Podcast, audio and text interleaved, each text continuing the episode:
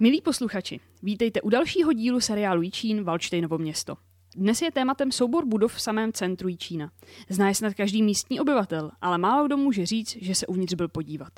Řeč je samozřejmě o jezuitské koleji, která je pro Jíčín bez nadsázky bolestivým místem. Rozlehlý barokní areál již desítky let chátrá a jednoduché řešení na jeho obnovu zdá se neexistuje. O znovu oživení kulturní památky se od roku 2016 snaží spolek Balbineum. Jehož předseda Robert Smolík je naším dnešním hostem. Dobrý den. Dobrý den. Asi ani nemůžeme začít jinak. Pojďme se prosím podívat do historie jezuitské koleje.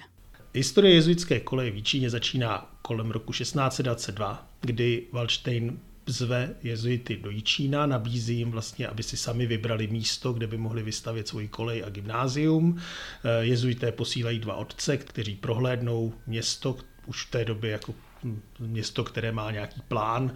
V té době už Wallstein začíná svoji velkou rekonstrukcí Čína a jezuité si vybírají místo, kterému se říká nahrádku. Je zajímavé, že Wallstein s tím nesouhlasí, zdá se mu, že to místo není příliš vhodné pro jezuitské, jezuitskou fundaci, protože je to místo na samém okraji města, nezdá se mu dostatečně reprezentativní, snaží se jezuitům nabídnout spíše prostory, které jsou přímo na náměstí, aby, aby jakoby podpořil tu důležitost toho řádu, protože přítomnost jezuitského řádu je svým způsobem určitý jako statutární prvek v tom celém valštinském komplexu, protože to je jako prvek vzdělávací, je to vlastně svým způsobem eh, něco, čemu bychom v dnešní době mohli přirovnat třeba nějakou regionální univerzitu ale jezuité zajímavým způsobem trvají na tom umístění na hrádku, vlastně do dneška není jasné proč.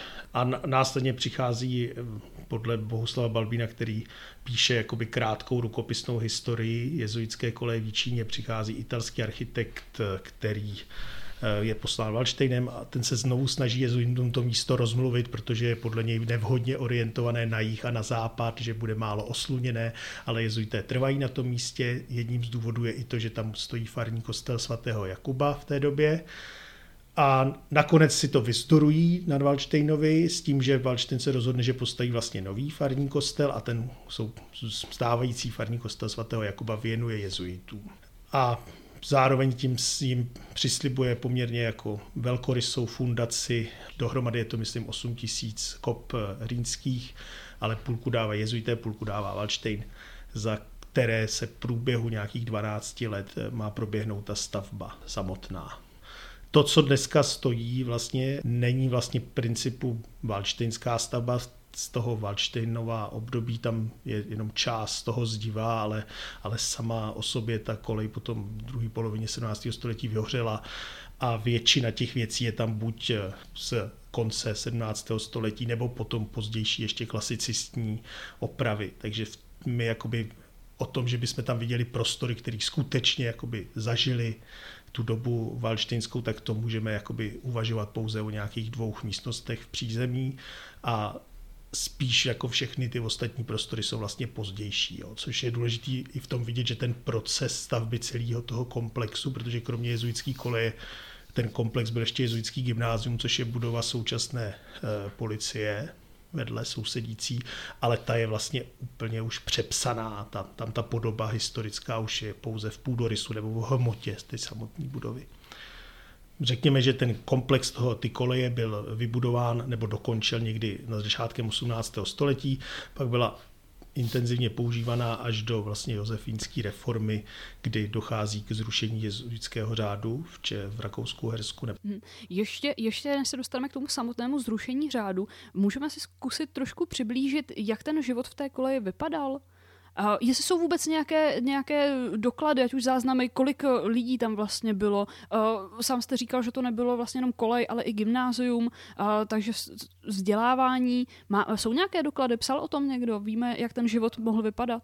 Ano, ale teď jsem za tohle jsem úplně se teďka nepřipravil, musel bych si to, a takže jako, jako tam je daný, že když on je vzve, tak jim navrhuje, že to je kolej pro 40 žáků.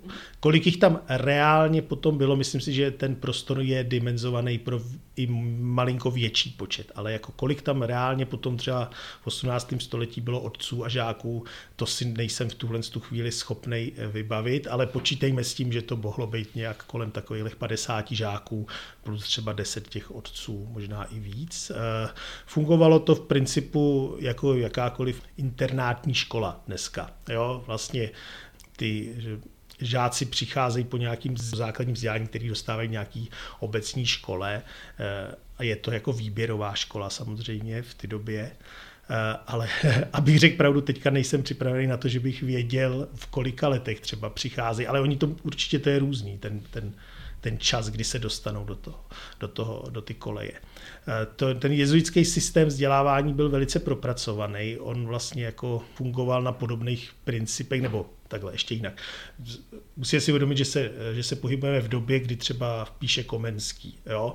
A ta eh, komenského, eh, komenského důraz na, na vzdělávání, na reformu toho vzdělávání se svým způsobem zrcadlí i v tom katolickém světě právě v tovaristu Ježíšovu v jezuitském řádu, který speciálně má zase důraz na způsob vzdělávání, na to, jakým způsobem to vzdělávání probíhá.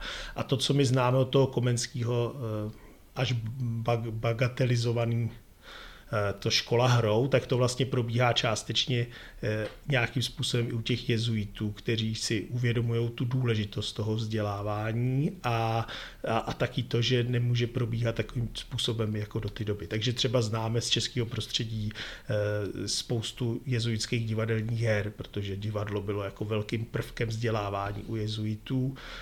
Bylo to teda hlavně zaměřený na vzdělávání v latině. Nebylo to jako, že dramaterapie z nějakého našeho úhlu pohledu nebo dramatia, kdy eh, šlo o nějaký umělecký vyjádření.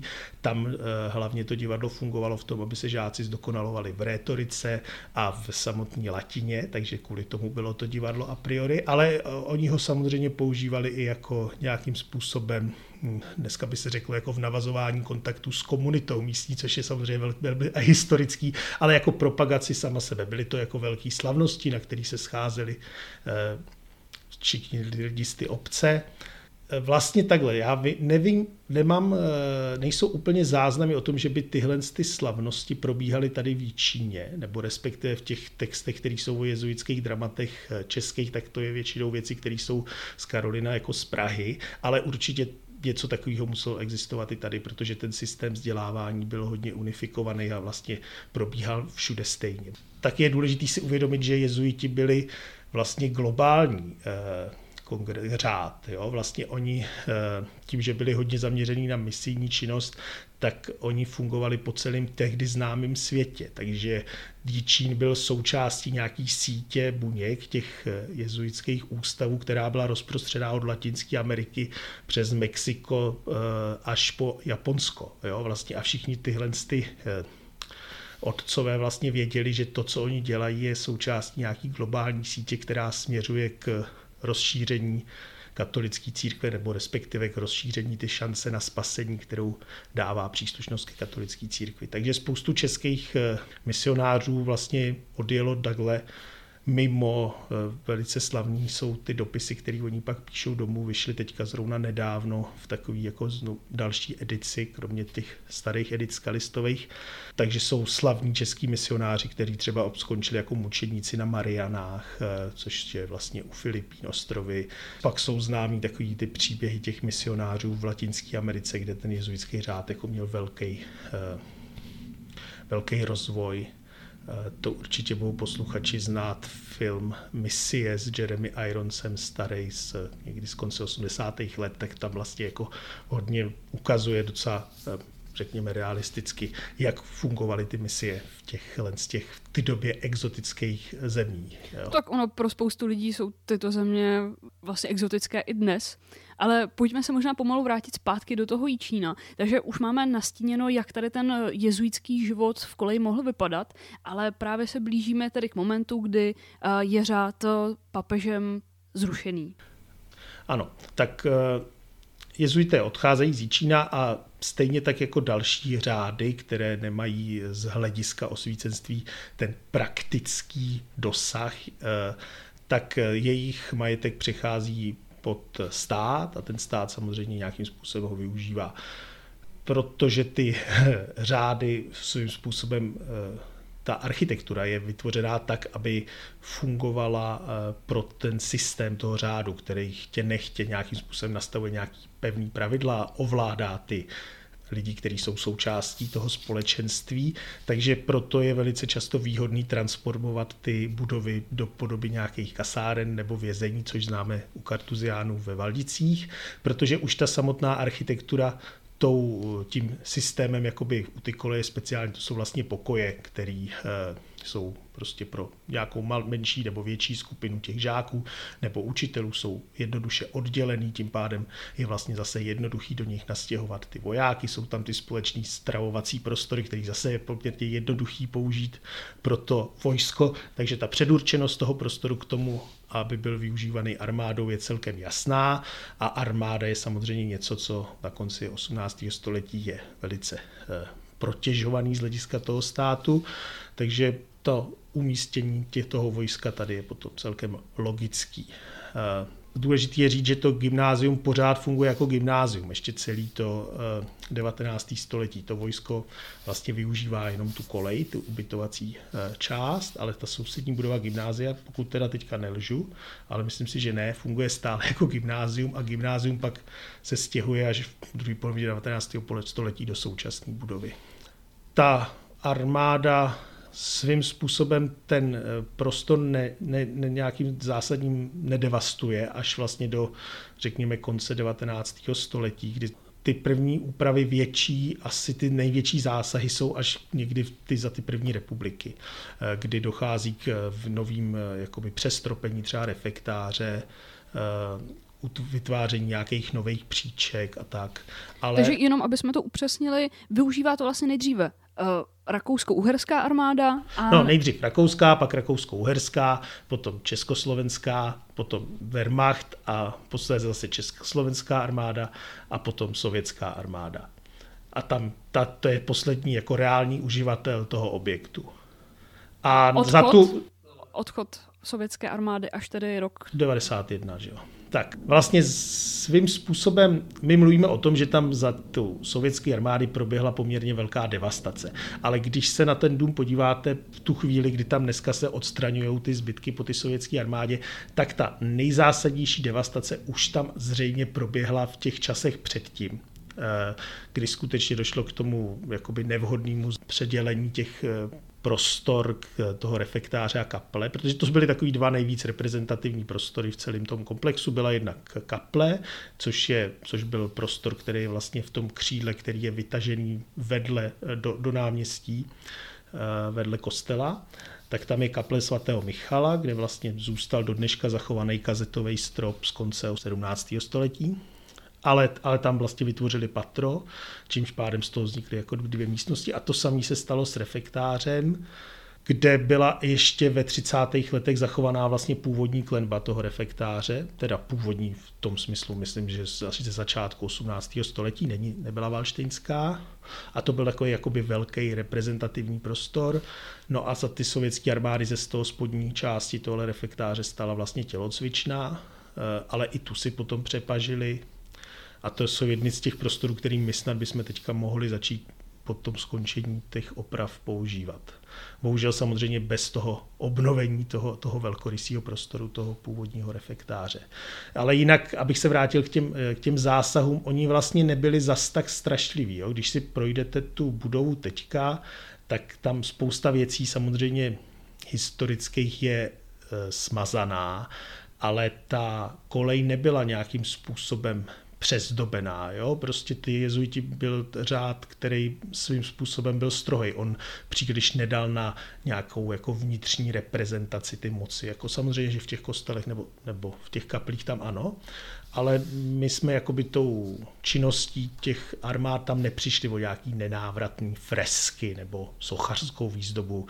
Ten, ta samotná kolej byla utilitární funkční dům, který měl vlastně fungoval pořád jako trošku jako ty kasárna. Jo? Takže ta, to, co je na ní nejhodnotnější, je ta samotná dispozice. Ta zůstala zachovaná a kdyby jsme nyní chtěli jako vracet do ty podoby co nejvíc jezuitský, tak to vlastně nebude zas takový problém, protože tam samozřejmě ne, ten úplný detail nějaký jako štuku nebo tak, tak ten zmizel, ale to nejpodstatnější, co tam je, je ta samotná organizace toho prostoru. Za snahou o znovuživení koleje dnes stojí spolek Balbineum. Ten ale není prvním. Již na přelomu tisíciletí existovala iniciativa nazvaná Kolej v jednom kole, kdy se alespoň sporadicky dařilo komplex otevřít veřejnosti v rámci kulturních akcí. Tento i další dosavadní projekty na oživení prázdné koleje zatím končily bez výsledku. Zřejmě nejnadějnějším záměrem využití byl projekt výstavby Valštejnova vědecko-technického parku. Jíči měliž dokonce přislíbenou čtvrtmiliardovou dotaci, zastupitelé však nakonec od finančně náročného projektu ustoupili. Pojďme tady teď už přímo ke spolku Balbineum. Od kdy funguje, kdo za jeho založením stojí, co už se podařilo a jaké jsou plány do budoucna. Já bych ještě se vrátil jenom k tomu, protože jsem si teď, když jste to říkala, uvědomil, že tam chybí jedna zásadní etapa, protože vlastně ta aktivita toho spolku kolej v jednom kole směřovala k tomu vytvořit v těch prostorách koleje univerzitu. S pozůstatkem toho je vlastně ta současná dál univerzita, která funguje na Jičínském zámku. Ale celý ten projekt vznikal s tím, že tato myšlenka na vytvoření nějakého vysokoškolského vzdělání v Jíčíně bude právě spojena s budovou jezuitské koleje. Protože zrovna tak, jako ta budova vyhovuje eh, těm kasárnám nebo vyhovovala jezuitům pro ten jejich způsob práce, tak pořád je to svým způsobem prostor ideální pro školu internátního typu. Jo.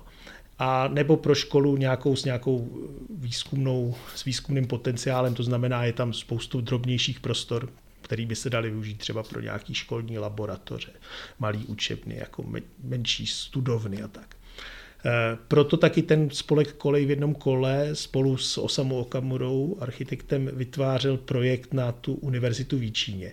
A to byl první jakoby velký projekt, který se snažil přesvědčit eh, zastupitelstvo a radu města o tom, že je smysl hledat prostředky na to vytvořit v tom objektu vlastně vzdělávací instituci. Takže ta myšlenka na to vytvořit tam něco jako školu pochází primárně od toho spolku Kolej v jednom kole.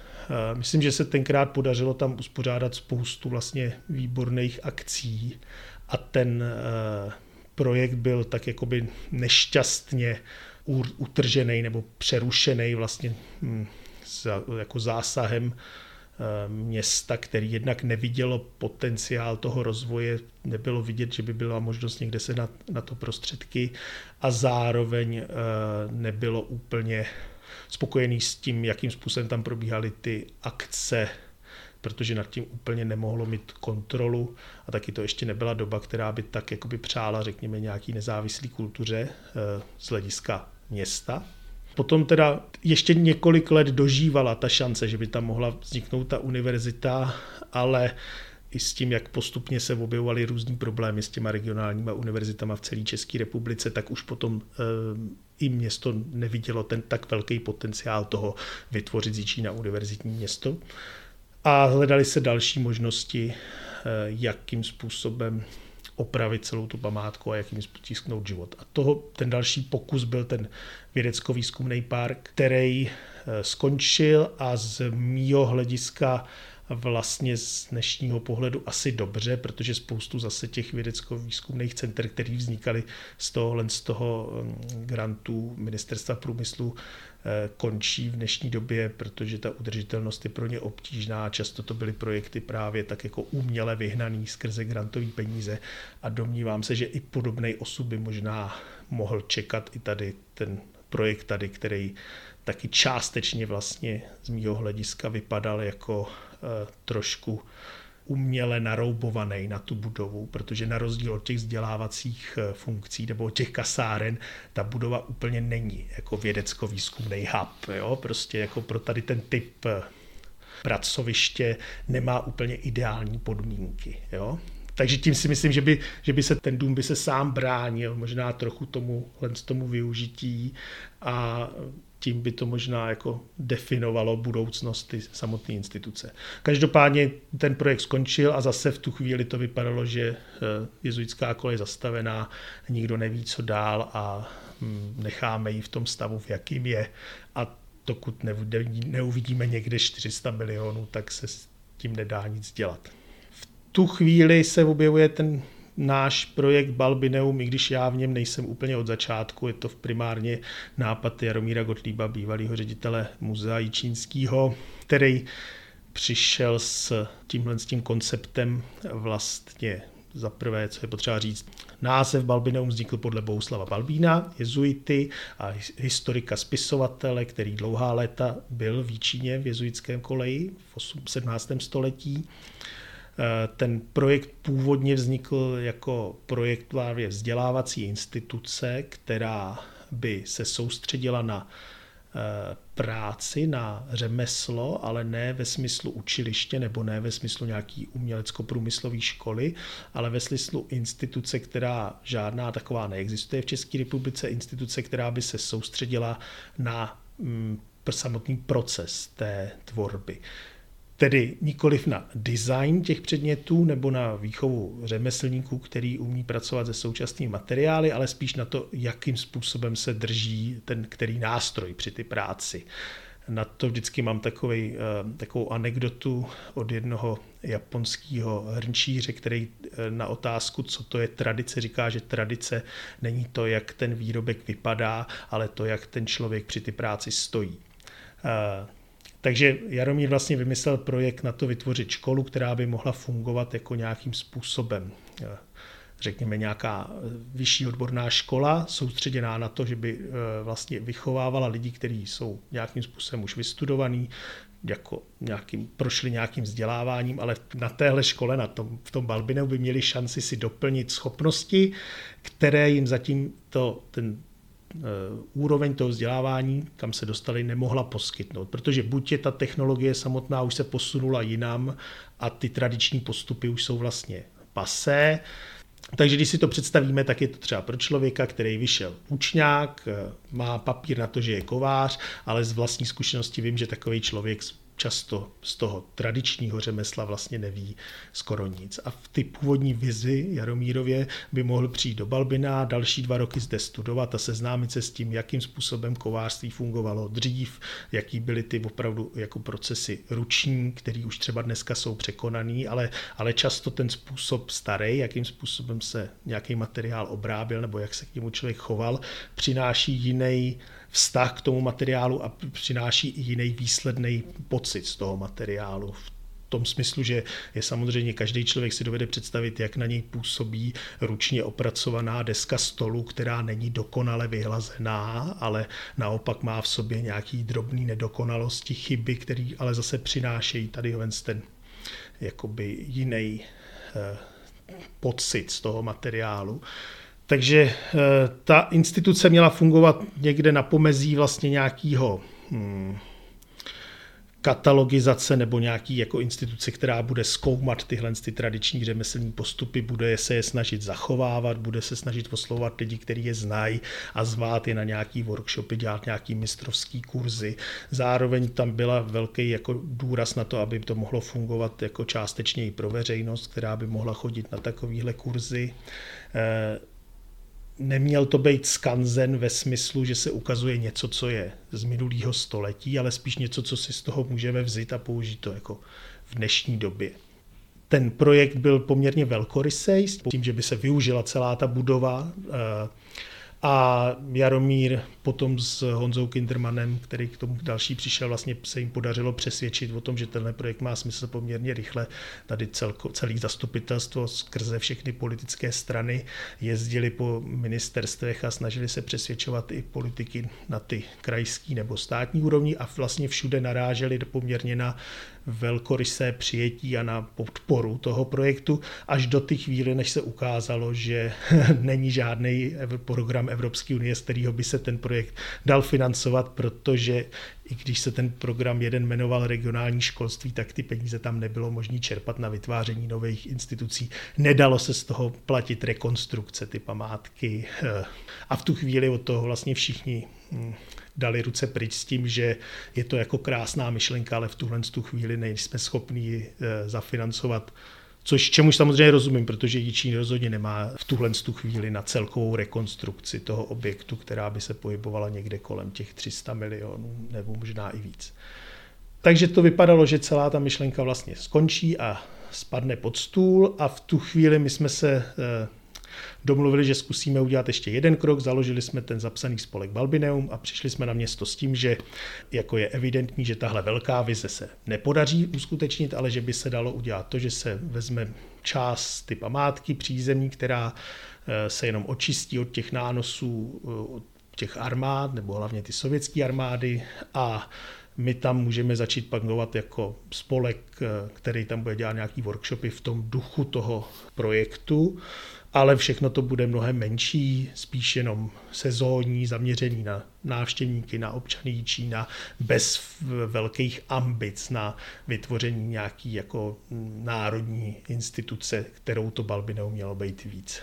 A to je vlastně to, jakým způsobem se to v tuhle tu chvíli vyvíjí pověstné rčení, že nemusí pršet, někdy stačí, když kape. Tak pojďme si říct, co už se podařilo, protože v minulých letech už se v koleji začalo pracovat, tak eh, co už z těch, z těch projektů, co se týče oprav, klaplo?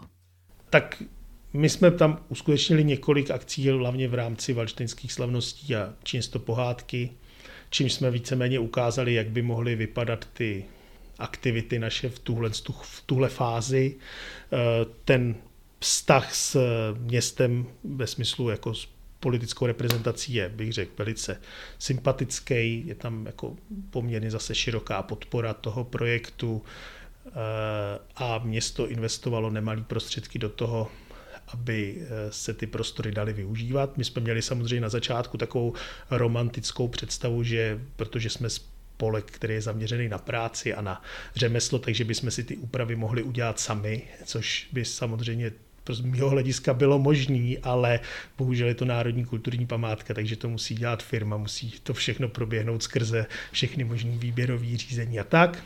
Eh, a samozřejmě, protože ten dům není úplně eh, proskoumaný, tak se, i když jsme měli představu, že ta eh, ne, rekonstrukce, ale to není rekonstrukce, ale je to skutečně jenom oprava, proběhne poměrně rychle, tak teď už se to táhne třetí rok, protože se v průběhu těch oprav zjistilo, že je potřeba ještě vyřešit odvětrávání sklepů, což, na což spadnul loňský rok a letošní rok by snad to mělo se doklapnout. V tuhle chvíli je vlastně v přízemí, v ty části, kterou my jsme rádi používali, jsou odstranění všechny ty nevhodné příčky, které tam byly, je e, odkrytý vlastně celý ty podloubí kolem dokola toho e, nádvoří druhého, jsou tam opraveny okna, opraveny dveře, je tam rozvedená elektrika, tak aby se daly ty prostory v sezóně používat a čekáme na to, aby se nějakým způsobem upravila plocha toho druhého nádvoří. Eh, naše představa o tom je, že část těch prostor bude použitá jako vlastně galerijní prostory pro nějaký výstavní projekty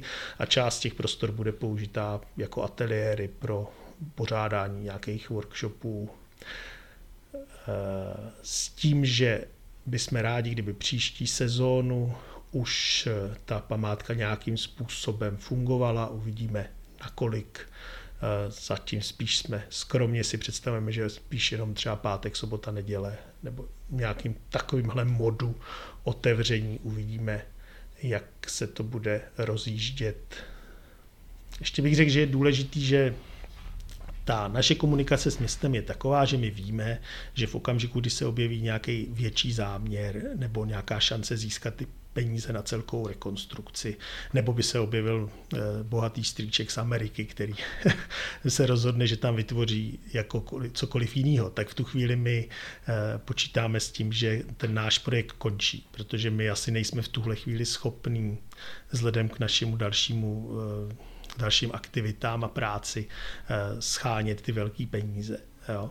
My bychom si dovedli zároveň i představit, že tam je tolik prostor, že jsou otevřený i pro další typy neziskovek. Jo? A že tím způsobem, jakým město tuhle tu část, což je řekněme větší třetina toho přízemí, takže podobným způsobem se dají opravit i další části koleje a můžou se zase tímhle s tím punkovým způsobem používat i pro další neziskovky. Jo.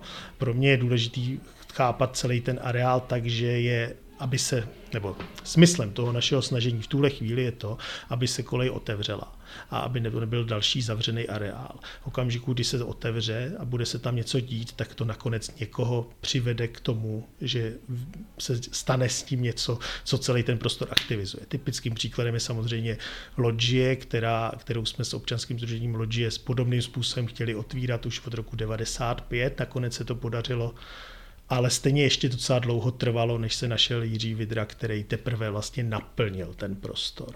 Jo? Takže vlastně to, co bych byl rád, kdyby se podařilo, bylo, že od příštího roku bude nějakou dobu relativně velkou, co nebo co největší otevřený celý ten areál, lidi tam budou moc chodit, budou ho nějakým způsobem využívat a uvidí, že to je prostor, který má pro město velký potenciál. Jo.